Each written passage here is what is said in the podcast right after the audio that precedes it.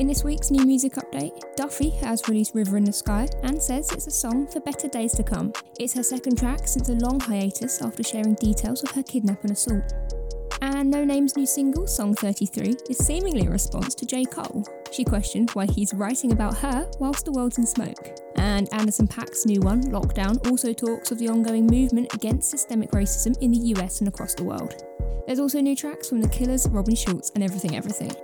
In albums this week, Bob Dylan's released his first original project in seven years, Rough and Rowdy Ways, and there's new ones from the Black Eyed Peas, New Found Glory, and John Legend. And don't forget, you can visit at Music News Alexa on Twitter to find Spotify playlists with all this month's new releases.